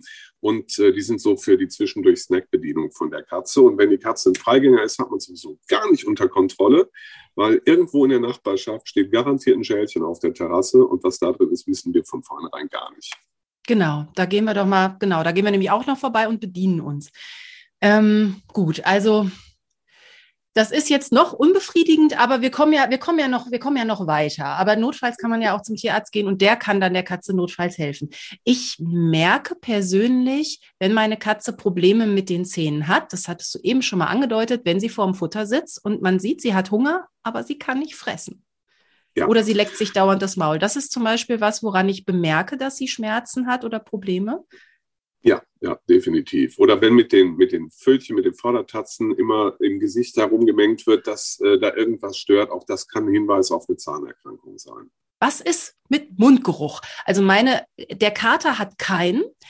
Die Katze hat einen, da, da werde ich ohnmächtig von. Das stinkt derartig, aber optisch sieht noch alles gut aus. Ja, dann ist es aber in der Regel so, dass der Geruch von einer Etage tiefer kommt.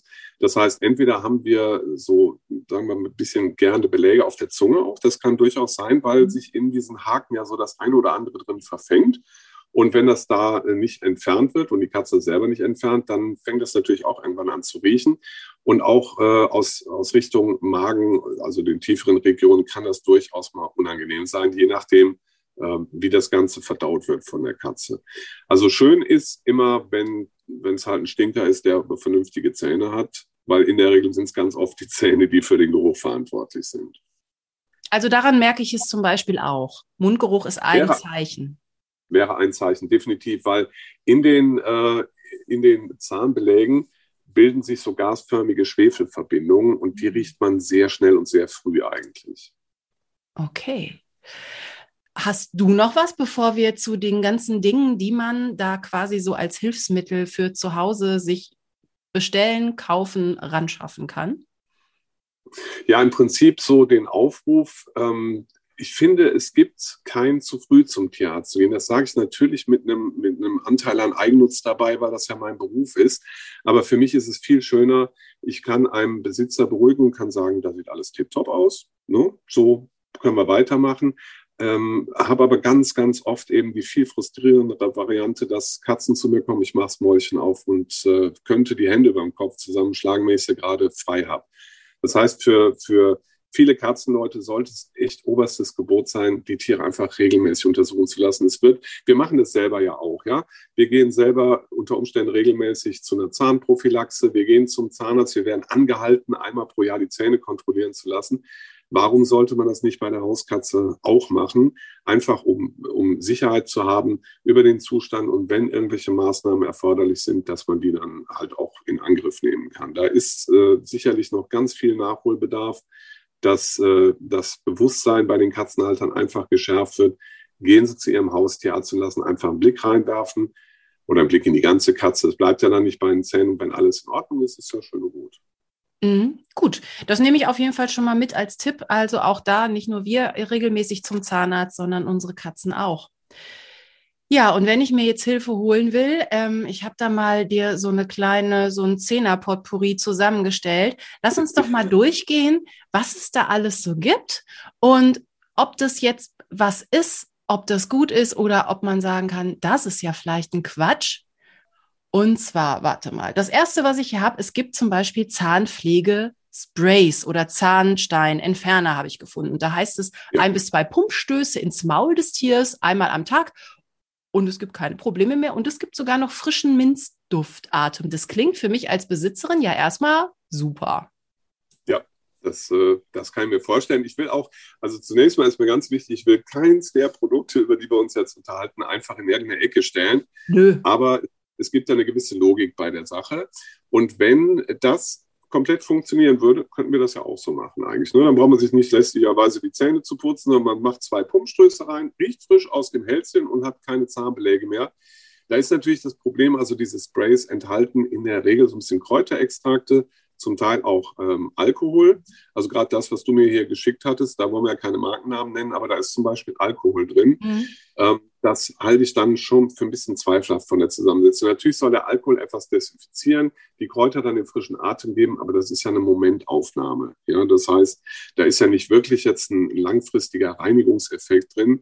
Äh, es hält auch nicht auf der Zahnoberfläche. Also diese ein, zwei Pumpstöße, da erreicht ein ein Bruchteil dieses Aerosols erreicht dann die Zahnoberfläche vielleicht auf der Außenseite und innen dann so gut wie überhaupt nicht. Und die Katze wird auch das nicht gut verteilen. Und ich habe auch so ein bisschen den Eindruck, habe das jetzt im Einzelnen noch nicht ausprobiert, dass gerade so ein Pumpspray bei Katzen sehr schwer ist, was die Toleranz angeht, ob die sich das überhaupt gefallen lassen. Dieser Spray-Effekt alleine, ne? Ja, dass irgendwas ja, ja, ins, ins, Maul gesprüht wird. Ja, habe ich mir auch einfach beim, beim Angucken schon gedacht, dass es ja nett ist, dass es irgendwie keine Treibgase dabei gibt und äh, keine mhm. komischen mhm. Duftstoffe. Und leicht dosierbar für den Menschen. Aber ähm, ja, du hast recht, in dem Moment, dann, dann könnten wir es ja alle machen. Ne? So ja. auch bei uns. Ja, und so, so ein Pumpspray ist auch immer das Problem, wenn man sich die Zusammensetzung mal anguckt, das kommt in die Nase. Dann verliert wahrscheinlich ein ganz Großteil der Katzen einfach einen Spaß dran. Wenn die von ihren Besitzern angesprüht werden, kriegen da was von in die Nase, dann, dann hat man das einmal gemacht und äh, kommt nicht ein zweites Mal dazu ohne Verletzung. Ja, das würde ich jetzt sofort unterschreiben, obwohl ich es mit meinen noch nie gemacht habe. Aber Sprühen ist ja. Also bei uns zum Beispiel ist Sprühen, ähm, also gerade bei, bei Fluse, ist Sprühen halt auch immer ähm, ähm, Wegscheuchen von irgendwas. Also zum Beispiel, wenn Ja, ich mit der Wasserspritze genau. arbeite, das geht ja genau auf das Prinzip, dass sie das nicht leiden kann. Und deshalb wäre also äh, Spray bei uns jetzt auch irgendwie keine, keine Maßnahme. Und ich, ich sehe halt auch ein, dass das wirklich nicht großartig ankommen kann. Da würde ich doch dann Mhm. direkt weitermachen mit einer anderen sehr spannenden Sache, weil wir gerade den, das Thema Alkohol hatten. Und zwar gibt es Bachblütentropfen gegen Zahnstein. Auch da ist eine hohe Menge Alkohol drin. Gut, in der. Verdünnung, wie es dann beim Tier ankommt. Da heißt es dann irgendwie ein paar Tropfen ins Wasser oder ein paar Tropfen aufs Futter. Was machen Bachblüten, Jörg? Also ähm, die Bachblüten, das sind eigentlich immer Substanzen, die nach homöopathischen Gesichtspunkten hergestellt werden. Das heißt, die werden, ähm, wie der Homöopath sagt, ganz hoch potenziert und wie der Techniker sagt, extrem stark verdünnt, weil es ja nicht darauf ankommt, dass man jetzt die Substanz drin hat, sondern durch die Art und Weise der Herstellung soll die Information von der Substanz, die wir brauchen, auf das Trägermedium übertragen werden und das soll dann gewisse Eigenschaften haben.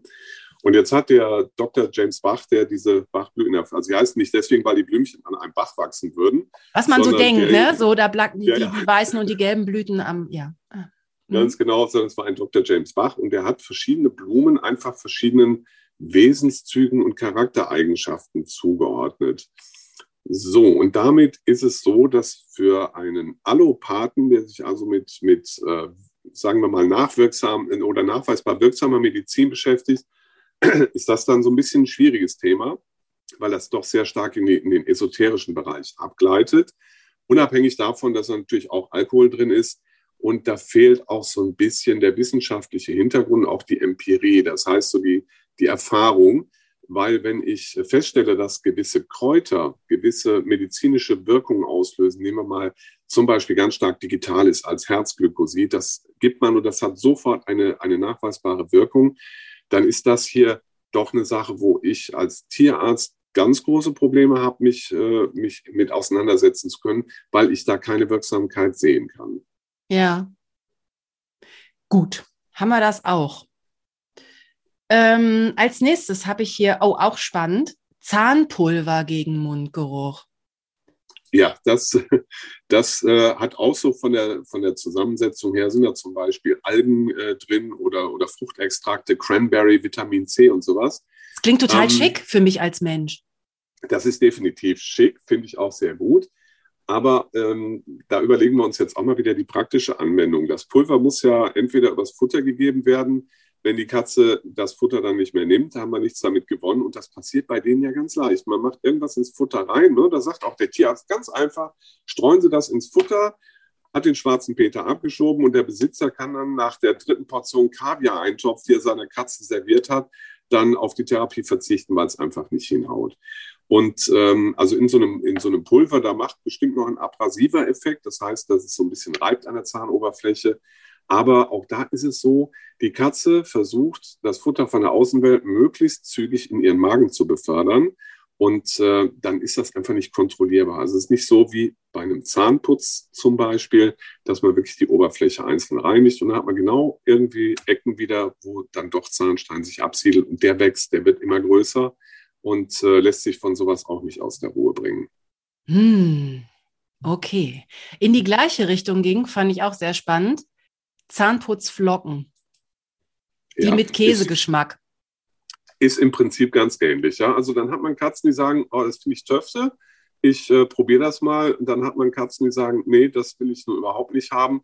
Aber auch da ist wieder eine gleichmäßige Reinigung nicht gewährleistet. Und das Problem ist ja immer, der Besitzer der Katze hat dann den Eindruck, so, ich habe jetzt was gegen Zahnstein gemacht, hat aber gleichzeitig nicht die Möglichkeit, den Erfolg selbst zu überprüfen und verlässt sich unter Umständen darauf. Und auch wenn das vielleicht als Hilfsmittel so ein bisschen eine Wirkung hat, trotzdem entbindet das nicht davon, regelmäßig mal eine Gesamtkontrolle zu machen und zu gucken, wie sieht es eigentlich innen an den Zähnen aus oder wie sieht es an den hinteren Zähnen aus. Ja, also da, diese, die, mir fehlt da völlig die Gleichmäßigkeit. Ja. Und natürlich wird es hier äh, vollmundig beworben mit äh, frei von Gluten, von Zucker, von Laktose. Das ist ja schon mal nett, dass kein Zucker drin ist. Und äh, natürlich antibakteriell und äh, stoppt Mundgeruch und putzt die Zähne. Aber, aber dieser, eigentliche, dieser eigentliche Mechanismus funktioniert ja nur ganz selbst wenn er den, selbst wenn es den, die Wirkung hat, in dem Moment, wo es einfach nur vorne rein und hinten runtergeschluckt wird, dann, dann läuft es ja nur ganz kurz an den Zähnen vorbei, ne? Ja, genau, so sieht das aus. Ja, das, das ist halt bei all diesen Dingen immer das Problem. Das heißt, wenn man eine Zahnreinigung als Automatismus macht, das heißt, Katze ist selbst dafür zuständig, in Anführungsstrichen, ne, kriegt ein Produkt, ist selbst dafür zuständig, dann äh, wird das auch individuell unterschiedlich einfach funktionieren. Wahrscheinlich in der Regel eher schlecht als recht. Okay. Dann gibt es diverse Snacks, Zahnpflegesnacks, die wahrscheinlich funktionieren wie beim Menschen das Kaugummi. Was hatte ich dann noch? Zahnsteinpresslinge. Auch die ähm, kann man entweder als Leckerchen geben oder ins Futter streuen. Wahrscheinlich der gleiche Effekt. Kurz drauf rumgeknabbert und dann runtergeschluckt. Ganz genau, ganz genau. Wir haben, um das mal so zu schildern, wir haben bei Hunden einen ganz hohen Reinigungseffekt, wenn die Knochen nagen. Ja, also man muss immer rasend darauf aufpassen, dass sie die nicht fressen, weil wenn ein Hund sich einen ganzen Knochen äh, reintut, das, was dann am nächsten und übernächsten Tag hinten rauskommt, da kann man Häuser mitbauen. Das verbackt also ganz knallhart. Aber man muss sagen, die Tiere, die nur an den, an den Knochen so rumnagen, die haben in der Regel blitzblanke Backenzähne. Da ist der Zahnstein natürlich vorne an den Fangzähnen, die dafür nicht benutzt werden, auch da. Aber die sind, da, da kann man dann immer sehen, hinten sind sie sauberer als vorne. Und das mag bei solchen Dingen dann auch äh, funktionieren, bei den Zähnen, die am meisten beansprucht werden, wenn es eben was Langes zu kauen ist. Ja, da gibt es ja auch ähm, diese äh, so, so, ein Spielzeug wie so ein Dummy genau. für Katzen. Ne? Ähm, wenn die Katze da Spaß dran hat und äh, sich lange damit beschäftigt, hat das mit Sicherheit einen Reinigungseffekt. Aber es gibt halt auch viele Katzenbesitzer, die könnten mit den Spielzeugen ihrer Katzen ein ganzes Museum füllen, weil die Tiere dann ja, nur, nur, auf neue Spielzeuge eine Zeit lang reagieren und dann halt auch irgendwie wieder den Spaß dran verlieren und sie eben nicht mehr nutzen. Ja, aber so, dann bleiben wir, gehen wir auf diese Stangen zurück. Also da gibt es ja so Stangen, die sind zum Beispiel aus irgendwelchen, äh, so, so, das sind so Holzstangen. Warte mal, ich gucke mir nochmal genau an, wie das heißt. Wir haben da ja mehrere ähm, Produkte, die ich da gefunden habe. Also es gibt die, das Internet ist voll, ne? Hier gibt es so Kaustangen. Zum Beispiel, was haben wir denn? Also es gibt welche, die sind dann noch mit was umwickelt. Das ist dann quasi Spielzeug und zum Kauen in einem mit Katzenminze noch, damit sie wahrscheinlich auch Lust haben, sich damit auseinanderzusetzen. Und dann gab es noch welche, die sind nicht irgendwie in irgendwas eingepackt, sondern die sind, das sind dann einfach so Knabberstangen heißen die in dem Fall. Ja. Und die sind aus so einem bestimmten, ja, ich glaube, das ist irgendwie so ein Holz, ne? Ja, also ein Produkt war zumindest dabei, da braucht man den Namen nicht zu nennen, weil den kein Mensch aussprechen kann. Das ist mein Highlight ganz am Schluss, genau dieses Chinesische. Da ist noch was drumrum. Das ist, wenn die Katze keinen Reis fressen mag. Ähm, ich glaube, hm. das Innenleben ist genauso wie bei diesen Knabberstangen. Irgendwie Katzenminze, Sticks, Pets, Kauen, Spielzeug auch wieder nicht ganz so grammatikalisch gut auf Deutsch. Ähm, natürlich ja, Silberwiene. Silberwiene scheint so ein, so, ein, so ein Gewächs zu sein. genau, ganz genau. Ja, aber ähm, wie gesagt, das mag als Adjuvanz, um das mal so zu bezahlen, mag das herhalten. Das heißt, das ist ein Reinigungseffekt, das will ich dem nicht absprechen. Aber es wird eben nicht alle Zähne gleichmäßig von den Belägen befreien. Und vor allem äh, wirkt es ja auch nicht entzündungs stark entzündungshemmend. Das heißt, wenn da ein anderes Problem vorliegt, mhm. abgesehen vom Zahnstein, das ist ja nicht alles, womit wir zu tun haben, ähm, dann ist das maximal so ein bisschen, ich will nicht sagen Beschäftigungstherapie, das wäre weiß Gott zu, zu böse, aber es kann nur Adjuvant sein. Also es kann die Ursache letzten Endes nicht vollständig bereinigen. Genau, dann können wir doch das Teil mit dem unaussprechlichen Namen, da gibt es ja dann irgendwie drei Sorten und die sollen dann auch noch den Appetit anregen und ach, die sind ja für die Lunge gut, für den Blutkreislauf. Hier wird ja alles versprochen. Wahrscheinlich wird die Katze damit 50 Jahre alt. Ja gut, wir bewegen uns ja bei Produkten, die da aus China kommen, bewegen wir uns ja auch in einem Bereich, ähm, dass, die, dass die traditionelle chinesische Medizin ja ähnlich so ein bisschen gepolt ist. Das heißt, da werden ja ähm, immer mehrere Zustände, je nachdem, was man wie macht, äh, gleich behandelt. Das ist natürlich von der Nachprüfbarkeit jetzt auch, sagen wir mal, ein bisschen problematisch. Ja. ja. Aber es ist sicherlich so, man kann derlei Dinge kann man ausprobieren. Also äh, die womit sich die Katze selber beschäftigt. Und äh, das ein oder andere mag durchaus einen Effekt auf die Zahnreinigung haben, aber eben immer einen einseitigen. Das heißt, entweder wird nur eine Seite des Zahns gereinigt, meistens die äußere, und die innere, dem Gaumen zugewandte, eben nicht so. Und auch nicht alle Zähne gleichmäßig. Das wird nie funktionieren. Wunderbar. Ähm, das, was es ja noch gibt an Zubehör für Katzenzähne. Da kommen wir wieder so ein bisschen in den menschlichen Bereich. Es gibt ja auch wirklich sowas wie Zahnbürsten. Zum Beispiel gibt es Spielzeug, was ich gefunden habe. Und da ist halt irgendwas drin und die können dann auf so einem Kautschuk oder auf so einem äh, Silikonfischchen rumkauen ja. und da sind dann noch kleine Nupsis dran und dann ist es Spielzeug und vielleicht so eine Art Zahnbürste in einem. Ja, das ist so dann die, die Übergangsphase zu einer richtigen Zahnbürste, die äh, dann allerdings nicht mehr von der Katze äh, benutzt wird, sondern von uns an der Katze oder vom Besitzer an der Katze. Ähm, auch da wiederum Klar, ähm, ein Abrasionseffekt wird sowas haben, aber wenn die Katze jetzt ein Linkskauer ist und nagt das nur auf einer Seite, dann hat es auch nur da einen Abrasionseffekt. Das heißt, auch dafür fehlt die Kontrolle über das gesamte Gebiss. Mhm. Mhm. Also kann man machen, weil dann spielt sie damit noch und man greift ja nicht wirklich bei der Katze ein. Also so, ja, auch das kommt, glaube ich, in die Schublade. Kann man machen, muss man nicht. Das stimmt, das äh, definitiv. Also die Katze ist mit was beschäftigt. Es kann ja auch ruhig mehr als einen Zweck haben. Das ist ja völlig legitim und es schadet dem Tier nicht. Und der Nutzen ist halt, sagen wir mal, so ein bisschen unterschiedlich gestaffelt, ja, von bis. Ja, und dann kommen wir zu Sachen, also es gibt Zahngel für die Katze, das ist wahrscheinlich wirklich sowas wie Zahnpasta, da braucht man dann wirklich die Bürste. Ja, definitiv. Also du hast mir ein Beispiel geschickt, von einem Gel und da mhm. ist Mineralerde und Eierschalen so ein bisschen drin. Das hat natürlich einen ganz klar abrasiven Effekt. Bei Menschen wird in der Regel in den Zahnpasten sowas wie Schlemmkreide mhm. verwendet. Das heißt, es sind kleine Kristalle, die äh, durch die gleichmäßige Massage entweder mit dem Finger oder mit einem Überzug für den Finger oder auch mit einer richtigen Zahnbürste. Und wenn man eine Katze hat und es gibt solche Katzen, bei der man das machen kann. Also wir haben äh, in der Praxis haben wir Besitzer, die kriegen das wirklich erfolgreich hin, die äh, Zähne damit komplett zu reinigen. Das ist dann aber auch so ein Ritual, das wird dann so zwei, dreimal die Woche gemacht, also auch nicht jeden Tag zweimal wie bei uns, sondern zwei, dreimal die Woche. Und da erreicht man dann je nach Produkt und nach Zusammensetzung und vor allem nach Anwendung wirklich äh, signifikante Erfolge mit, was Zahnsteinprophylaxe angeht. Also putzen hilft. Mit einem Seufzer, ja, das tut es, weil oftmals ist der Beginn des Zahnputzens das Ende der Freundschaft mit der Katze. Ja. Weil ähm, wir haben es halt, wie gesagt, mit kleinen soziopathischen Autisten zu tun. Allerdings. Und äh, die reagieren dann schon mal ähm, sehr äh, unwillig darauf und äußern ihren Unmut auch sehr äh, tatkräftig. Da ja. muss man sich dann nicht wundern, wenn dann auf einmal ein Loch im Finger ist. Oder Pfützen irgendwo oder ich möchte das eigentlich gar nicht weiterdenken, aber ähm, klar, aber man kennt ja seine Katze. Deshalb also ein Punkt, den wir noch hatten, das ist so, das ist ja noch so ein Punkt davor, das sind diese Fingerlinge, da ist dann schon irgendwas ja. drin und das muss man, ja. da muss man, geht man mit dem Finger rein. Also ich kann mir das noch eher vorstellen als mit so einem Fremdkörper wie einer wie einer Zahnbürste, dass man da so mhm. drüber reibt als Mensch mit dem Finger im Maul von der Katze. Das stimmt, aber wenn du dir das jetzt mal praktisch bildlich gerade vorstellst, mhm. ähm, lässt sich das auch wieder an den Außenseiten so ein bisschen leichter machen, an den Innenseiten aber deutlich schwieriger. Das heißt, ne, wenn man den Finger jetzt der Katze ins Mäulchen reinstellt und versucht, die Innenseiten der Zähne damit zu reinigen, dann ist in der Regel spätestens Schluss mit lustig.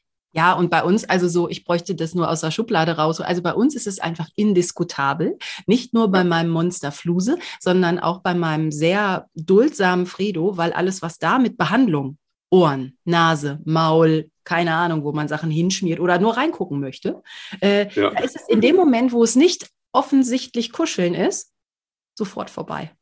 Und deshalb, also bei mir, also ich muss dann einfach einmal im Jahr Katzen eintüten und zum Tierarzt. Dann bin ich nämlich auch nicht der Buhmann. Das ist ja auch, das kannst hm. ja lieber du sein. So. Das, äh, das sehe ich völlig genauso. Und der Vorteil, den ich als Tierarzt aber habe, wir haben es ja mit einem Territorialtier zu tun.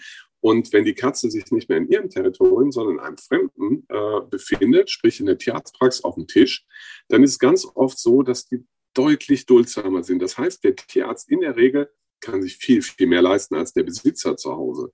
Und äh, deswegen äh, ist das auch gut, wirklich so zu verfahren, zumal ähm, gerade die Gesamtgesundheit ja im Prinzip bei Katzen, die zum Beispiel regelmäßig geimpft werden, eh einmal pro Jahr äh, komplett gecheckt wird. Das ist ja nicht so, dass man die Katze auf den Tisch stellt, die kriegt ihre Impfung und darf wieder gehen, sondern die müssen, die müssen ja vorher klinisch vernünftig untersucht werden. Da gehört natürlich eine Untersuchung der Zähne dazu, wobei äh, das natürlich, wenn es mit der Katze gar nicht geht, äh, dementsprechend auch schon mal eingeschränkt sein kann. Das muss man der Ehrlichkeit halber sagen. Also wenn eine Katze auf dem Tisch völlig ausrastet, was aber Gott sei Dank absolut die wenigsten tun, dann ist dieser Untersuchungsgang natürlich erschwert, aber er gehört dazu. Ja, ich habe da auch so ein Exemplar, da müssen auch die Helferinnen, da müssen ja mindestens zwei Helferinnen dabei sein und die Handschuhe bis hier. Aber äh, gut, also er, er zum Beispiel, er der bewegt sich überhaupt nicht mehr auf dem Tisch. Der ist dann, der ist dann so klein mit Hut, obwohl er so ja, groß ja. ist. Also äh, ja, genau. Also ich glaube, wie Fluse sind da auch die, die wenigsten.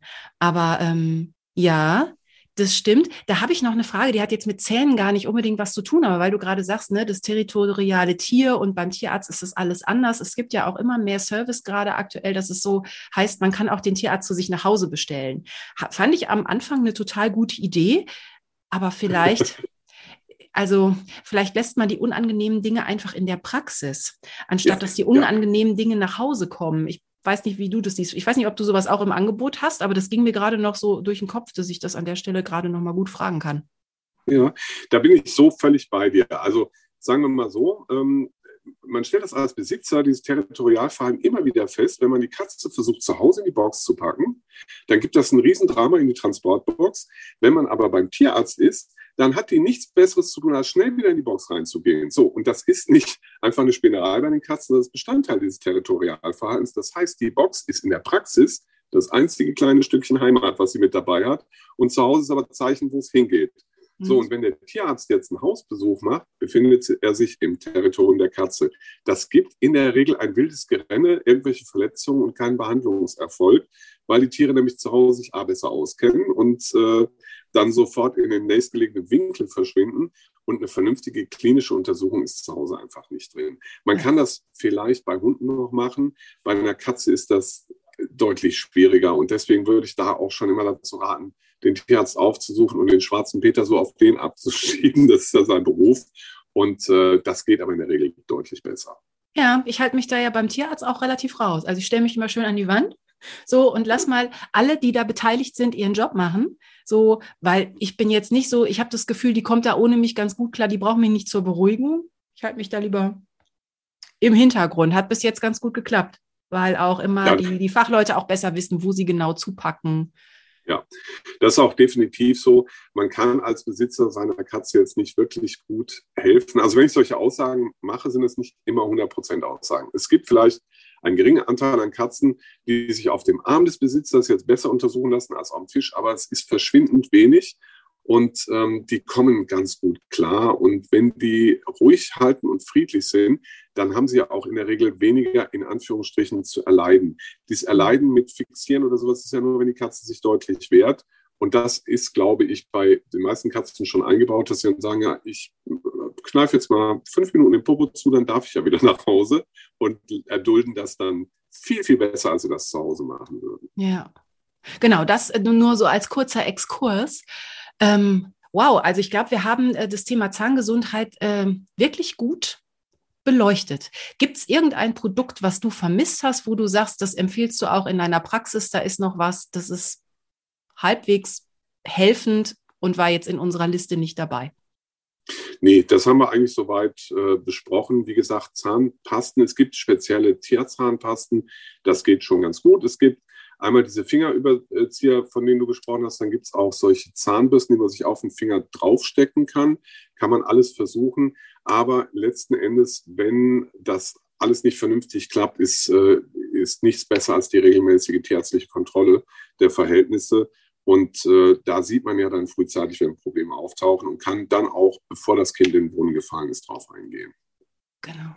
Und ich, und ich hoffe einfach, dass das auch den Leuten, äh, die den Podcast hören hilft, weil man ist ja so überfordert mit dieser ganzen Situation. Man ist ja in der Situation, dass man das Gefühl hat, man muss das Beste für sein Tier machen. Das heißt, jetzt muss ich auch anfangen mit Zähneputzen. Aber wenn man dann halt ein Tier hat, was sich das nicht gefallen lässt und wo es mehr Quälerei für alle Beteiligten ist und unterm Strich nichts bei rauskommt, ist es vielleicht eher was für die, die A, die sowieso die ganz duldsam haben, die ja auch irgendwie an der Leine gehen oder ohne Leine und alles irgendwie total lieb mhm. mitmachen, sich auch Medikamente geben lassen zum Beispiel. Oder für ganz Junge, wo man das mal so peu à peu ein bisschen üben kann. So Schnäuzeln mhm. aufmachen und so. Ja. Aber ich glaube, bei einem achtjährigen Kater, der, und jetzt fangen wir plötzlich an, ab morgen Zähne zu putzen, ist in der Regel Hopfen und Malz verloren. Ganz viele Menschen haben ja auch eine, eine tiefsitzende Angst vor der Narkose, also vor dem Schlafenlegen ihres Tiers, wenn da Manipulationen am Gebiss dran gemacht werden müssen. Ähm, es ist so, jeder vernünftige Tierarzt sollte sich immer dessen bewusst sein, dass äh, Narkose übersetzt bedeutet, den Patienten bis zur Bewusstlosigkeit zu vergiften. Das ist einfach ein Fakt. Ja, und wenn man das nicht auf die leichte Schulter nimmt, sondern dementsprechend schonend und bedarfsangepasst macht, dann ist auch eine Narkose kein Problem. Es birgt natürlich immer Risiken in sich. Das wissen wir von uns. Wenn wir einen Eingriff vor uns haben, müssen wir praktisch auf dem Aufklärungsbogen unseren eigenen Tod unterschreiben. Das ist selbstverständlich so, aber erfahrungsgemäß ähm, überstehen die Tiere das ganz toll. Die werden kurz schlafen gelegt, in der Regel kann man auch Medikamente nehmen, die man dann wieder, wo die Wirkung aufgehoben wird, sodass die wirklich wach und fit nach Hause gehen. Und dann ist das keine, äh, keine große Sache. Und ähm, es wird ja auch in ganz unterschiedlichen Intervallen erforderlich. Also wie gesagt, es gibt Tiere, da macht man das im ganzen Leben zwei, dreimal. Und natürlich gibt es auch welche, muss häufiger gemacht werden. Aber alles ist besser als die Folgen, wenn die Zähne gezogen werden müssen, wenn chronische Entzündungen äh, vorliegen und äh, andere Krankheiten der Mundhöhle. Und dann ist das, denke ich, das kleinere Übel. Großartig, was für ein äh, wunderbarer Abschluss. Ich danke dir sehr für dieses extrem interessante Interview, für ein Interview, was auch sehr Spaß gemacht hat, weil ich äh, was gelernt habe. Und mhm. ähm, wenn du Lust hast, ähm, würde ich dich bei diversen medizinischen Problemen und Fragen hier in dem Podcast gerne mal wieder einladen. Ja, sehr gerne. Habe ich Spaß und Freude dran. Ähm, ich finde auch immer solche Kanäle, gerade von Menschen wie dir, die das so mit, mit äh, Herz und Liebe machen, das ist ja nun, das ist jetzt Folge 30 oder 31 oder wie weit? Äh, 32 sind wir, glaube ich, schon. 32. 32 ja. Ja, das heißt, äh, du hast da Spaß dran und ich liebe es, solche Kanäle, wenn einfach äh, locker verschiedene Dinge äh, dem Zuhörer auch näher gebracht werden können und der sich jetzt nicht äh, unbedingt im Internet informieren muss, das ist ja so ein bisschen verschrien, immer Sachen ausschließlich zu googeln, sondern äh, das, das Googlen gehört sicherlich definitiv dazu, aber das gibt dann so ein runderes Bild, ja, dass man auch mal von einem Profi eine Meinung hört und eine Einschätzung und äh, deswegen sehr gerne, habe ich Spaß dran, mache ich. Super, da bist du direkt verhaftet für, ach, da gibt es ja noch so viele Themen, die wir hier noch ja. äh, besprechen können. Und selten ist es mal wirklich derartig fundiert wie jetzt mit dir, weil oft erzähle ich ja einfach was. Und das ist ja einfach aus Erfahrung und ähm, ja, ähm, Halbwissen, was so zusammengetragen worden ist. Aber das, äh, also hier konnte ich mich auf Halbwissen jetzt definitiv mal nicht verlassen. Da brauchte ich jetzt mal wirklich einen Experten. Und umso mhm. besser, dass ich da jetzt öfter mal einen Experten habe. Das finde ich sehr schön. Vielen Dank. Ja, interessant wäre zum Beispiel vielleicht mal irgendwann ein Beitrag über dieses Feld der Psyche der Katzen. Ja, total. Ja. Ne, das, was nicht so an, an handelsüblichen, sofort ersichtlichen Verhaltensauffälligkeiten da ist, sondern, weißt du, wir haben vor, vor zehn Jahren haben wir in dem Bereich nicht wirklich viel Wissen und auch keine Medikamente gehabt. Und mittlerweile gibt es Katzen, die man durchaus auf Antidepressiva laufen Echt? lassen muss. Oh, das ja. machen wir. Da, ja. ähm, ich habe noch keinen Termin, aber da würde ich jetzt schon mal sagen, und da können kommen bestimmt auch viele Zuschriften und Posts ähm, von, ähm, von Usern, von Hörerinnen, von Hörern. Ich habe nämlich schon mhm. ab und zu mal die Anfrage gekriegt. Bis jetzt fühlte ich mich mit dem Thema aber halt noch total überfordert, weil ohne mhm. jemand, der Ahnung hat oder ohne einen Tierpsychologen, kann ich halt nicht sagen, außer das gibt es. Genau, sehr schön. Hm. Teasern wir schon mal auf zweite Hälfte 2022. Alles klar, bin ich dabei. Super, vielen Dank, Jörg. Sehr gerne. Bis Dann, zum nächsten Mal. Alles klar. Wunderbar. Vielen, vielen Liebe Dank. Katrin und dir noch einen schönen Sonntag. Mach's gut. Ciao, tschüss.